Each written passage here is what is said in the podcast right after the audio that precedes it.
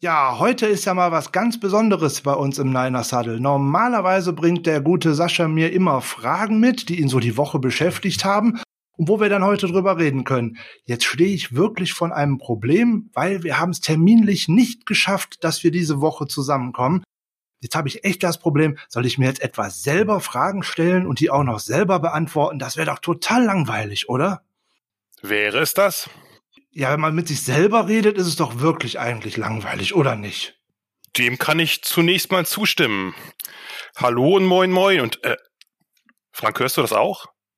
Ja, das, so ein bisschen höre ich Moment, auch was im Hintergrund. Ja, das Schreien eines Seeadlers, ob das der richtige Podcast dafür ist?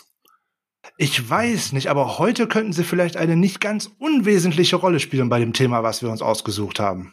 Durchaus möglich. Müssen wir mal schauen. Durchaus möglich. Alles klar. Dann stellen wir beide heute Fragen und beantworten die uns auch noch gegenseitig. Und dann schauen wir mal, was heute dabei rauskommt. Welcome to Deutschland, forty-niners Germany. Look, all across the globe, they already know.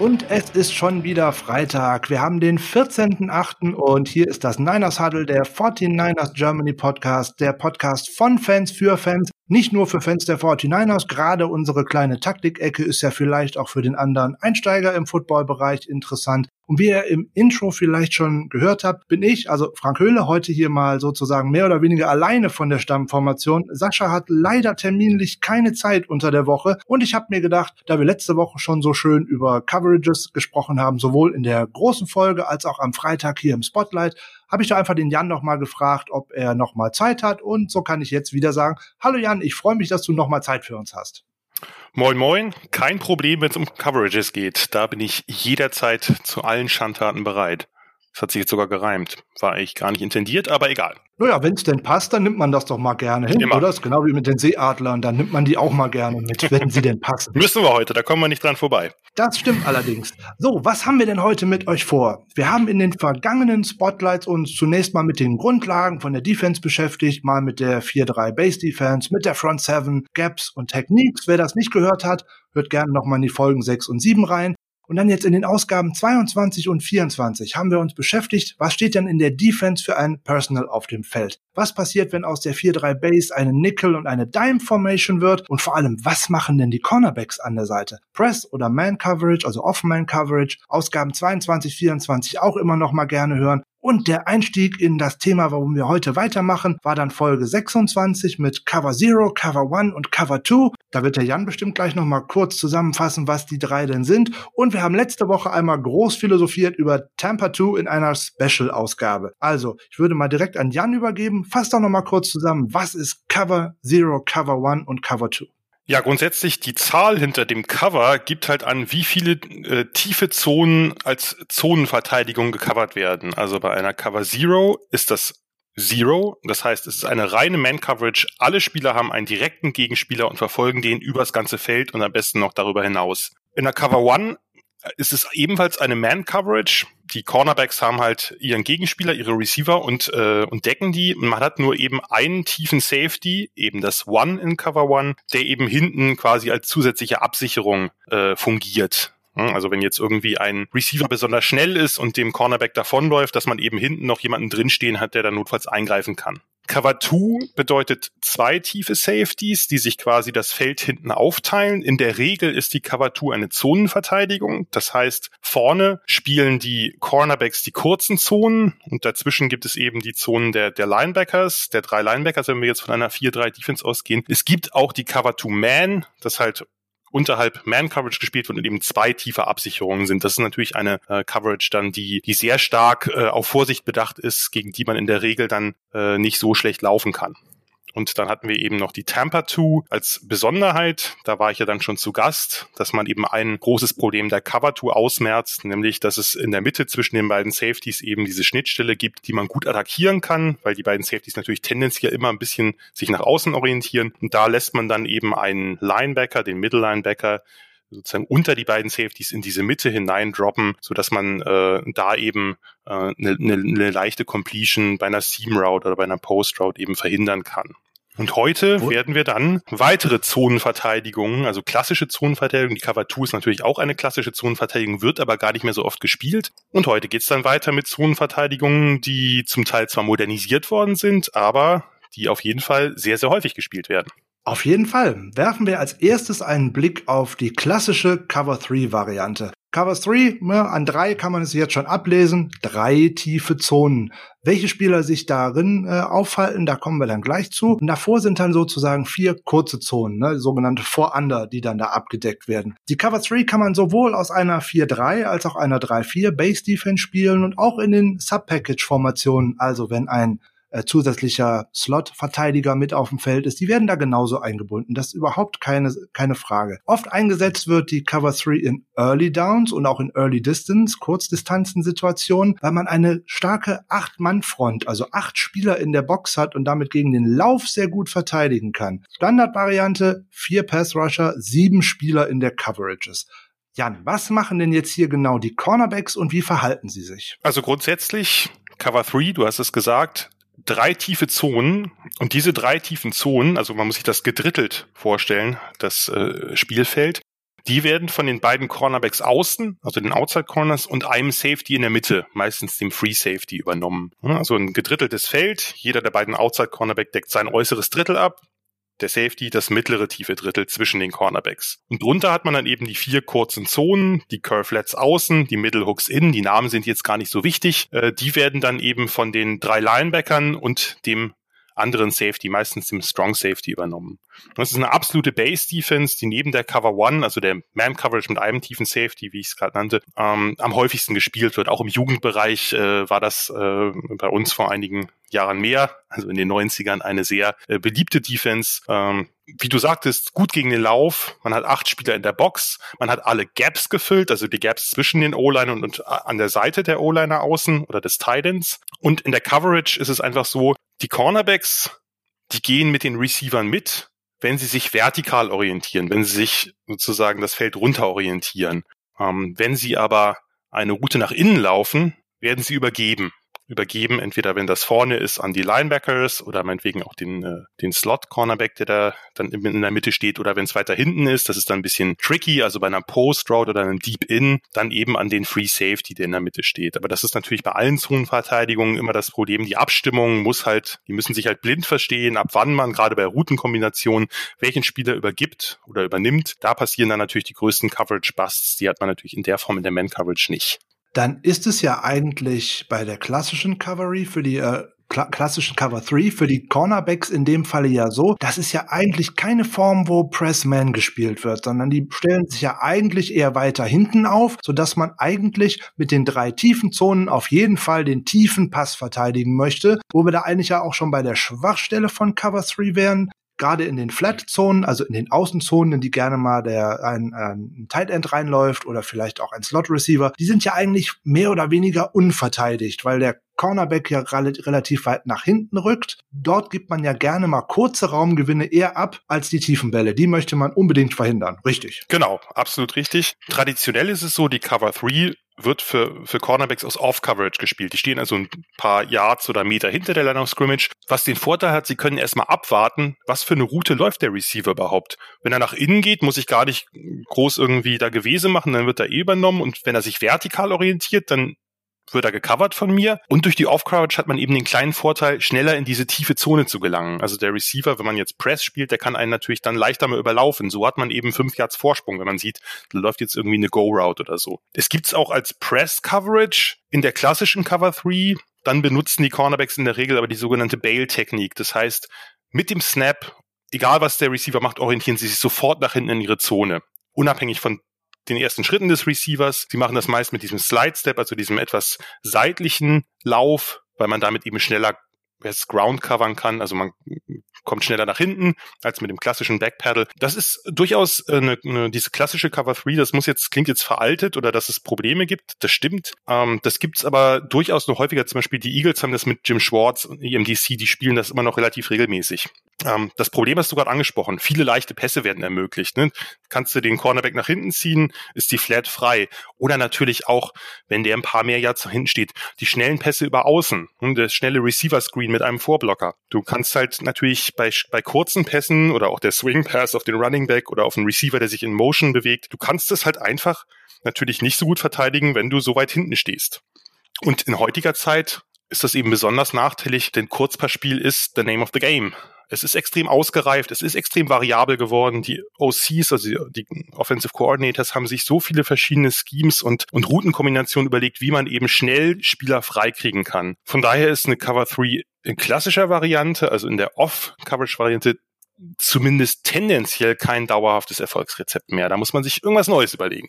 Ja, hier kann man auch schön ablesen, wie sich über die Jahre hinweg die ähm, Beschreibung von einer Position sehr geändert hat. War der Linebacker doch früher eigentlich der klassische Runstopper, wird er gerade in der heutigen Cover drei ja in ganz, ganz vielen Fällen auch gerade als Passverteidiger eingesetzt. Ja. Und da muss er dann gerade in der Mitte oftmals gegen Tight Ends oder auch gegen Slot-Receiver, wo man eigentlich immer äh, Schnelligkeitsnachteile hat, zum einen die Seam-Routes verteidigen, Dick Routes abdecken und man müsste sogar Downhill dann eben tatsächlich auch noch Crossing Routes und Checkdown gegen Checkdown-Pässe absichern.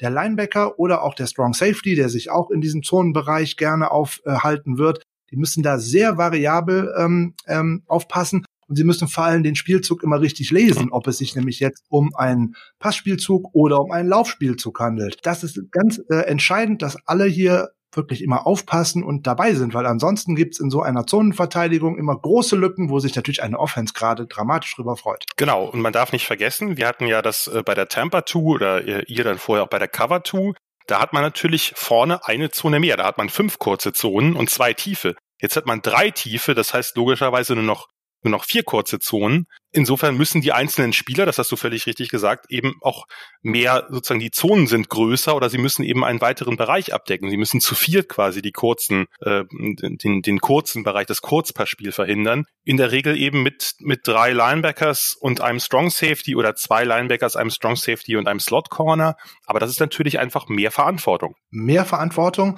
und da gilt eigentlich immer die Regel, dass die beiden Mittelzonen, die man dann sozusagen Hook nennen würde, eigentlich immer von den Linebackern abgesichert werden, während Curl und Flat auf beiden Seiten nach außen jeweils von einem Spieler gedeckt werden. Und zwar erst Curl und dann in Flat. Genau. Wie, wie man sozusagen, die Denomination ist da unterschiedlich bei den Teams, aber es hat eben auch den Vorteil, dass man außen eben ein bisschen mehr Raum abdecken muss und da hat man dann notfalls lieber den Strong Safety als einen Middle Linebacker beispielsweise. Das kann man sich ja auch vorstellen. Von daher es ist dann oft so, dass wenn der Strong Safety halt in der Box steht als als Achterspieler, dass er dann eher außen steht und nicht innen. In der klassischen ja. Cover drei.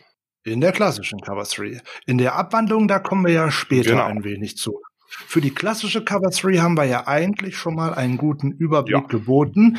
Könnten wir ja mal einen Blick darauf werfen, wer die Cover drei in den letzten zehn Jahren eigentlich oh, so richtig hoffähig gemacht hat, würde ich jetzt mal sagen. Da wären wir wieder bei deiner Anspielung mit den Seeadlern. Weil die Seahawks Cover drei hat ja doch neue Maßstäbe gesetzt und eigentlich auch inzwischen in ganz viele andere N F L-Teams das Ganze hineingetragen. In ganz viele andere. Unter anderem würde mir da eins einfallen, aber da musst du mir vielleicht ein bisschen auf die Sprünge helfen. Ich weiß auch nicht, wo, wo kommt der äh, Defensive Coordinator von den forty-niners nochmal her? Ach, richtig, äh, Robert Saleh hat auch mal unter Pete Carroll gearbeitet. Komisch, wie das Leben so spielt. Ganz, ganz seltsam. Ja, wollen wir da hinkommen? Zu Pete Carroll, den Seahawks und der Cover drei Press. Auf jeden Fall, weil wir kommen ja zu Richard Sherman, also das ist auf jeden Fall schon mal sehr positiv. Der ja äh, ein forty-niner for life ist, möchte ich anmerken in diesem Podcast. In anderen Podcasts würde ich das anders sagen, aber hier kann man das so vielleicht mal in den Raum stellen. Ja. Auf jeden Fall, wir haben ihn schon voll vereinnahmt. Absolut, äh, egal wo er spielt, es äh, wird immer wird immer ein großer Held von mir sein, aber äh, von daher, also nee, bei einigen Teams nicht, aber nehmen wir jetzt mal nicht an. Nächstes Jahr ist er dann äh, vertragslos, oder? Nächstes Jahr ist er vertragslos, jawohl. Aber er wird nicht weggehen. Ist das so? Das behaupte Gut. ich jetzt einfach mal. Bold Prediction. Da nagel ich dich notfalls drauf fest. Wenn er bei einem fürchterlichen Team landet, dann musst du irgendwas machen. Aber da äh, kommen okay. wir dann vielleicht wann anders drauf, wenn es soweit ist. Daher. Okay, dann blicken wir darauf, was machen die Seahawks in Cover drei anders als zur bei der klassischen Variante zum Beispiel. Wichtigste Erkennungsmerkmal, so zumindest für den äh, Menschen, der das gerne mal im Fernsehen hört, ist eigentlich, da wird immer davon gesprochen, dass der Free Safety dabei so eine wichtige Rolle spielt, weil der so eine große Range haben muss. Wir können da ja direkt nochmal einen Namen damit reinwerfen, da freuen sich immer alle drüber. In der Seahawks-Variante wäre das definitiv Earl Thomas. Das ist richtig. Earl Thomas ist, wenn man so will, der prototypische Cover drei Press Safety oder Free Safety in der Cover drei Press, was natürlich auch logisch ist, weil es diese Formation als systematische Formation einfach auch noch gar nicht so lang gibt. Da sozusagen vorher, also Pete Carroll hat damit äh, am College bei U S C rumexperimentiert, aber das eben dann erst bei den Seahawks systematisiert, perfektioniert, perfektioniert und zur vollen Pracht gebracht. Er hat auch gesagt, ich meine, es klingt ja immer so einfach, wenn wir diese Coverages hier vorstellen, ja, der deckt die Zone, der deckt die Zone, der macht das, äh, alles ganz easy, aber die Feinheiten dieser Zonen und auch der Positionierung in der Zone, je nachdem, wie die wie die ähm, Pattern sind, der, der, die Routes der Receiver und so, das ist halt unfassbar kompliziert. Und wie gesagt, Zonenverteidigung ist einfach eine Frage von Abstimmung, von blindem Verständnis. Und äh, das, da sagte er, das ist sozusagen in der Form, wie er es spielen wollte, war das im College nicht wirklich möglich. Also es ist nicht möglich gewesen, das so zu implementieren, wie er es dann bei den Seahawks getan hat, weil natürlich die College-Athleten, erstens gibt es da natürlich auch einige, die vielleicht nicht ganz so talentiert sind, dass sie es in den N F L schaffen, selbst bei einem großen und damals ja sehr erfolgreichen College wie U S C. Und zweitens sind die natürlich auch noch mit anderen beschäftigt. Die haben jetzt nicht die ganze, also haben jetzt nicht Zeit, sozusagen nur das Playbook zu wälzen und sich nur darauf auszurichten. So, kommen wir jetzt vielleicht mal zum Thema, bevor ich hier noch länger rumrede. Das, was das Besondere ist, ist sozusagen die, das Problem, dass bei einer Cover drei Off eben diese kurzen Pässe und äh, das Kurzpassspiel so ermöglicht wird, was heute so erfolgreich ist. Carroll hat gesagt, er spielt eine Cover drei Press, das heißt, die Cornerbacks stehen dem Receiver im Gesicht. Die stehen ihm direkt gegenüber, oftmals mit Bump and Run, also dass man dem Receiver nach dem Snap, also wenn der halt äh, in seinen Route Release startet, eben noch einen Schlag, den sogenannten Jam mitgibt. Die Receiver werden sozusagen vom Snap weg, vom ersten Schritt weg an auf ihrer Route gestört. Das Prinzip bleibt ansonsten gleich.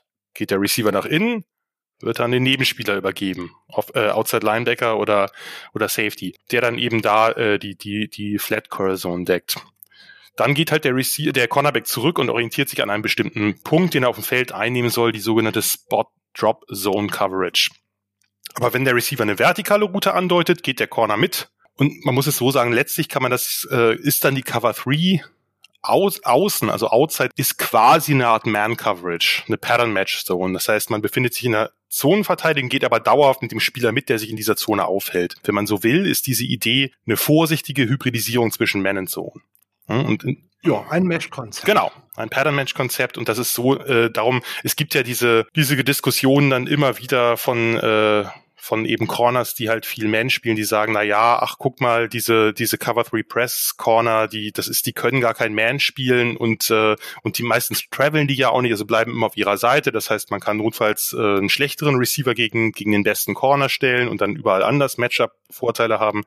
Ja und nein, also das äh, Richard Sherman hat da gerade vor ein paar Monaten, glaube ich, auch noch mal irgendwie sich zu geäußert. Es ist halt so, es ist viel, sozusagen, es sind viele Man, viel mehr Man-Coverage-Anteile in einer Cover drei Press als in anderen äh, Zone-Coverages drin. Das heißt, wenn man, wenn ich ganz kurz vielleicht nochmal die, den Typen Cover drei Press Cornerback in vier Worten beschreiben darf, es sei denn, es ist nicht Bitte. gewünscht.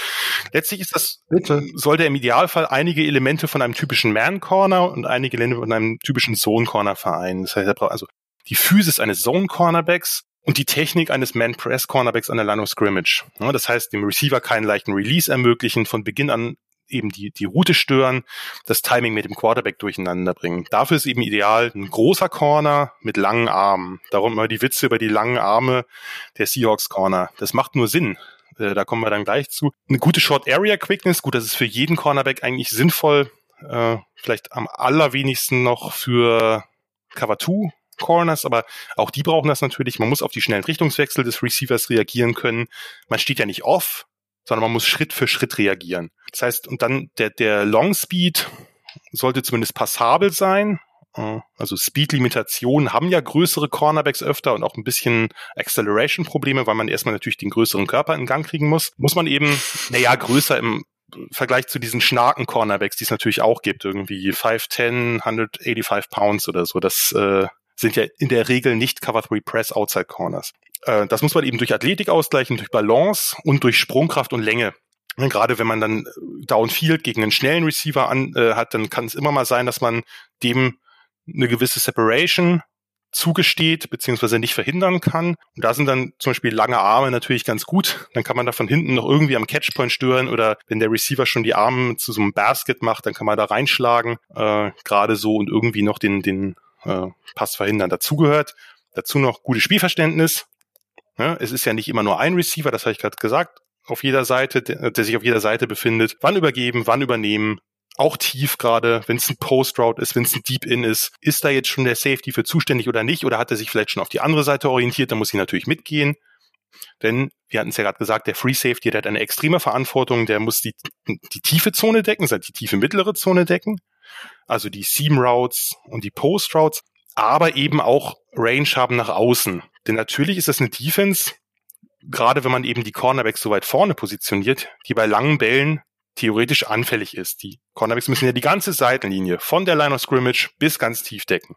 Und daher braucht es eben einen Free Safety, der instinktiv ist, der ein hohes Spielverständnis hat, der zwar den mittleren Bereich natürlich erstmal abdeckt, aber im Idealfall einfach auch so schnell noch nach außen kommen kann, um die Cornerbacks, das sind ja eben zwei auf beiden Seiten, eben bei langen Bällen noch zu unterstützen. Und Earl Thomas hat das natürlich absolut großartig gemacht äh, und äh, hat natürlich auch sehr, sehr stark zu dem Erfolg dieser Defense beigetragen. Wenn man sich die, ich darf es nicht zu oft machen, aber wenn man sich die äh, sozusagen ursprüngliche Legion of Boom anguckt, also die Seahawks-Defense Anfang der zweitausendzehner Jahre, zwei riesige physische Cornerbacks mit mit Richard Sherman und Brandon Browner auf den beiden Seiten und dann eben Earl Thomas mit seinem Spielverständnis, seiner absolut perversen Range in der Mitte. Ja, und zu Cam Chancellor kommen wir dann, denke ich, gleich noch. Also wenn man sich, ja, ich höre jetzt erstmal auf. Auf jeden Fall. Cam Chancellor wäre äh, ohnehin auch schon wieder ein gutes Stichwort, nämlich der Strong Safety. Was macht der denn in dem Moment hier eigentlich? Gerade einfach in der Seahawks Cover drei. Im Endeffekt die vier Spieler, die die Underneath-Zonen verteidigen, also eben gerade im Seahawks-Beispiel die drei Linebacker und eben der Strong Safety, die bilden im Endeffekt eine Linie übers Feld. Und was jetzt hier noch so das ganz Besondere ist, die halten die Augen eigentlich schlichtweg und ergreifend auf den Quarterback gerichtet und versuchen aggressiv downhill in jeden Checkdown-Pass gegen einen Tight End oder auch was in die Flat gehen könnte, zu attackieren. Und das ist eigentlich auch so ein besonderes Merkmal von der Seahawks Cover drei. Sie ist insgesamt sehr aggressiv. Ja, dem kann ich bedenkenlos zustimmen. Das äh, ist eine ist eine Defense, es sind natürlich auch eine Defense mit relativ guten Athleten. Jetzt gar nicht auf Cornerback, da gibt es natürlich bessere Athleten, also rein sozusagen von den von den Werten, vierzig, Explosion und so weiter, als als Sherman und Browner. Aber in der Mitte sind es natürlich extrem gute Athleten, weil sie eben viel mit Base spielen. Das tun die Seahawks ja heute noch. Da gibt es ja genug Kritik dran, dass sie ja. eben sehr viel vier, äh, vier, äh, drei Base spielen und nicht so viel Nickel- und Dime-Formations. Das, äh, das ist natürlich etwas, was für in der heutigen passlastigen N F L gerade für die Linebacker einfach ein, eine sehr, sehr hohe Aufmerksamkeit und eine sehr, sehr gute Athletik und natürlich auch sehr sicheres Tackling voraussetzt. Das ist, äh,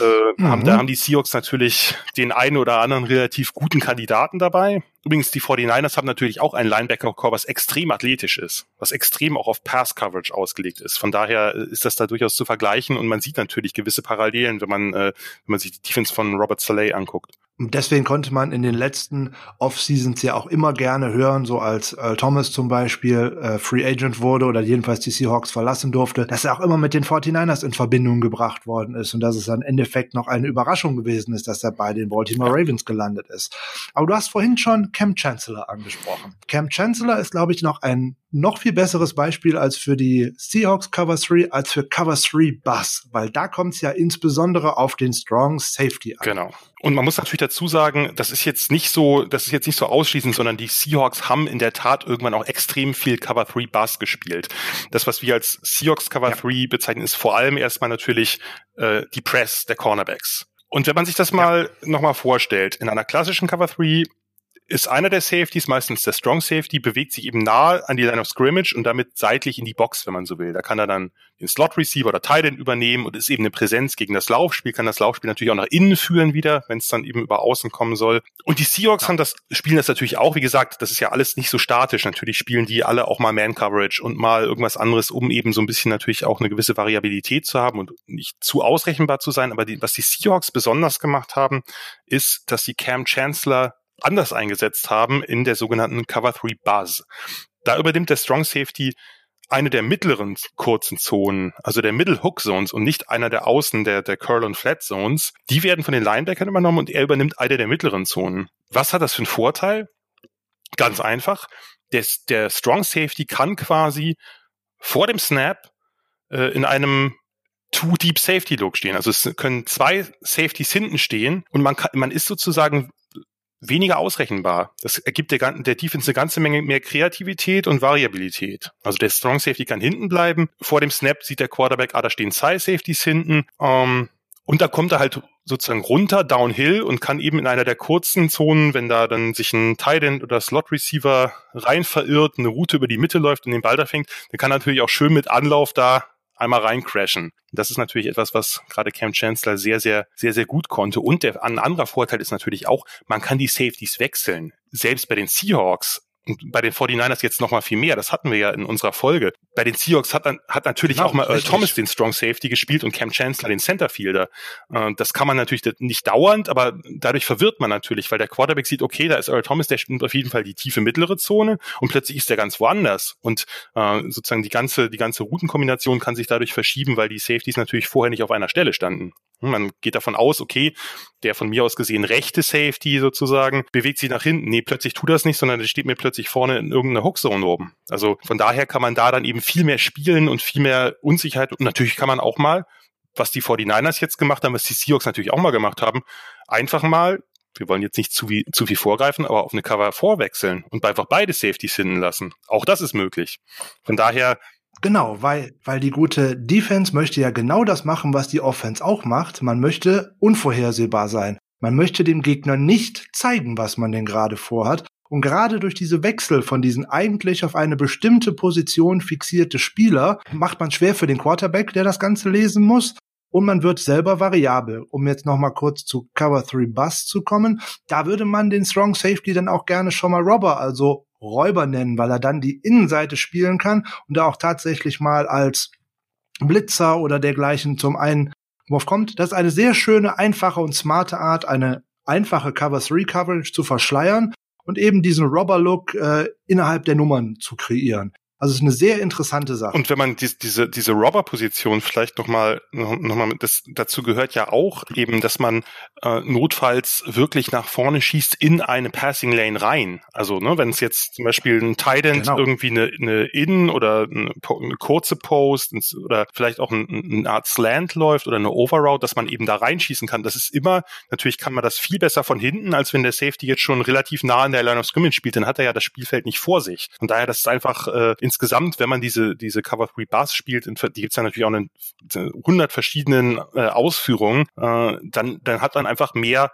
äh, mehr Möglichkeiten, das Spiel selbst zu gestalten, als wenn man den Safety außen äh, sozusagen in der Flat Zone hat und eben schon an der Line of Scrimmage, weil dann kann er natürlich sich in der Regel, weil er eben Safety und Strong Safety und kein Corner ist, auch natürlich nicht so schnell jetzt notfalls in irgendeine tiefe Zone bewegen. Dann bleibt er da eigentlich vorne irgendwie in seiner Auf, in seinem Aufgabenbereich gefangen.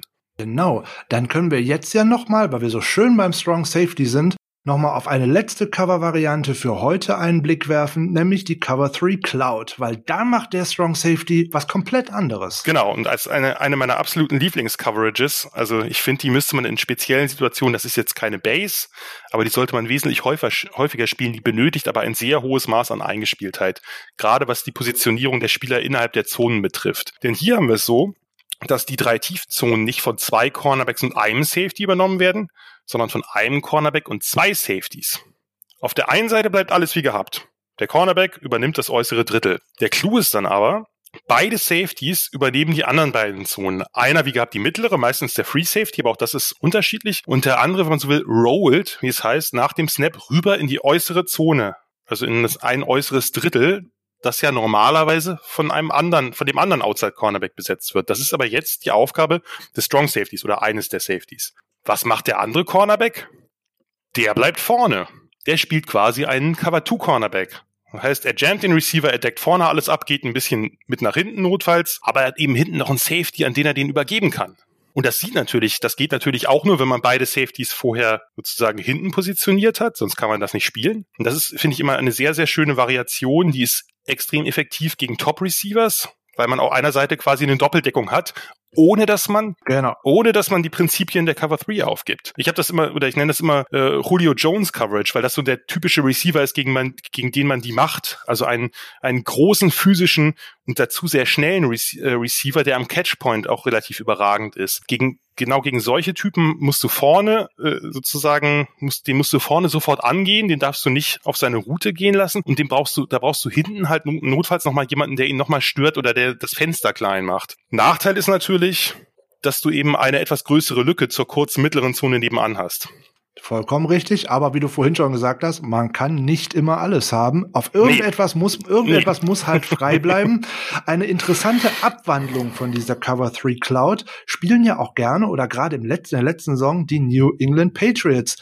Die spielen das aber interessanterweise mit den nicht mit ihrem Nummer eins Cornerback gegen den Nummer eins Receiver. Die machen das ein bisschen anders. Die verschieben Stephon Gilmore sozusagen auf die schwächere Seite. Der soll den Nummer zwei Cornerback einfach mal wegdecken, und zwar alleine. Dafür bemüht sich dann der andere Cornerback plus einem Safety um den Nummer eins Receiver. Die, die verändern das, dieses Cover drei Cloud Prinzip ein bisschen. Das ist dann auch so eine Mischform zwischen Cover drei und Cover vier. Aber das ist halt alles, was die Defense auch versucht, man möchte. Beziehungsweise auch Cover zwei natürlich auf der einen Seite, ne? Das ist. Natürlich. Das ist, wird dann alles zu einer Mischform. Man landet eben eigentlich in Mesh. Genau wie man in der Offense nicht mehr sagen kann, eine Offense spielt eine reine West Coast Offense. Damit würde man heutzutage einfach keinen Erfolg mehr haben, sondern auch die ist natürlich mit, mit Air Raid Elementen zum Beispiel, ähm, zugesetzt worden oder erweitert worden, um es mal so zu sagen, ne? Um die tiefen Bälle, um drei oder auch vier Receiver. Auch damit kann man West Coast Offense spielen. Und genauso versucht die Defense durch verschiedene Aufstellungen, durch verschiedene Eindrücke den Quarterback zu verwirren. Wir hatten in unserer großen Folge schon einmal den äh, netten Sam Darnold dabei, der auf einmal Geister gesehen hat. Das sollte man jetzt nicht unbedingt nur immer den armen Sam Darnold hier nee. vor den Bus werfen. Nee. Er hat das Problem gehabt, er hatte vor der Kamera gesagt, beziehungsweise, dass man es mitschneiden konnte. Das wird jedem Quarterback schon mal so Absolut. gegangen sein, wenn, wenn er gegen eine Defense gespielt hat, die halt sehr gut ihre Coverages verstecken kann.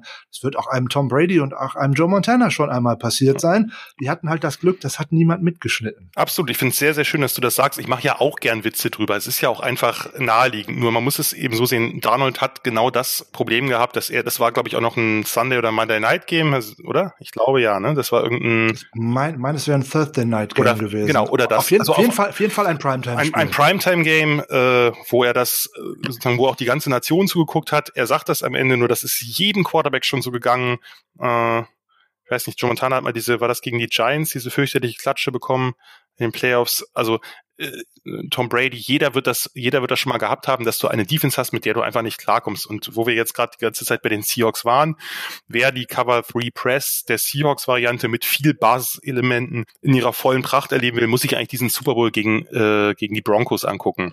Ja. Wo die Broncos Peyton Manning hatten und die Offense hatte vorher wirklich sämtliche N F L-Rekorde, pulverisiert. Also alle Offensivrekorde pulverisiert, gesmashed, kommt in den Super Bowl, ist da natürlich auch Favorit gegen ein noch damals ja noch junges und noch nicht so, äh, noch nicht so äh, legendäres Team. Entschuldigung, ist, ist ja einfach so, dass man das, äh, dass man das sagen muss heutzutage, weil es einfach natürlich eine ikonische Defense ist der letzten zwanzig Jahre, ähm, und ist halt komplett, und ist halt komplett zerlegt worden. Die haben acht Punkte gemacht. Also, und die haben einen Touchdown mit mit Two-Point-Conversion gemacht, Manning und Co. und haben ansonsten kein Land gesehen. Also ähm, das das war für mich, ich darf, ich muss das auch in einem forty-niners-Podcast sagen, weil ich einfach ein großer Defense-Fan bin und sich in den letzten, gerade in den letzten fünfzehn Jahren natürlich sehr, sehr viel, was Regeln angeht, auch was so, was natürlich auch die Strafen angeht, sehr viel Richtung Offense äh, verschoben hat. Es ist ja kein Wunder, dass äh, die die Offense-Rekorde andauernd fallen. Das liegt nicht daran, dass da plötzlich überall so viel geilere Spieler als früher rumlaufen, sondern dass die natürlich wesentlich bessere Rahmenbedingungen haben. Und von daher war das für mich einfach ein schöner Moment. Übrigens genauso wie der der Broncos-Sieg äh, im Super Bowl, obwohl ich mit den Broncos noch weniger anfangen kann,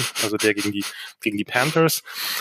weil man daran sieht, okay, richtig, richtig gute Defenses, die sich vielleicht auch was überlegen, die einfach irgendein neues Scheme einführen, was womit Offenses zumindest erstmal nicht klarkommen, können können eine können auch eine absolute Weltklasse-Offense an einem guten Tag, man weiß natürlich immer nie, äh, wie das abläuft, wenn es ein Best of Seven wäre oder so, können die an einem guten Tag halt äh, schlagen und notfalls auch vernichten. Und äh, das finde ich, das finde ich grundsätzlich eine gute Sache, weil ich eigentlich ja für eine Ausgewogenheit bin. Das ist das Schöne am Football, dass du eben Offense und Defense getrennt hast, nicht wie beim Fußball. Und äh, ich finde, dass beide Seiten im Idealfall von den Regeln, das ist mittlerweile halt nicht mehr so, und man kann mir da auch gerne widersprechen, das natürlich sehen Touchdowns toll aus, aber ich finde, im Idealfall müssten beide Seiten einen ungefähr ähnlichen Anteil sozusagen am Erfolg haben, weil dann äh, sozusagen das Spiel am ausgeglichensten ist und am spannendsten. Aber da, wie gesagt, da kann man mir gerne widersprechen, da hat ja jeder einfach auch persönliche Präferenzen. Also da kann ich dir nur zu hundertzehn Prozent mindestens zustimmen.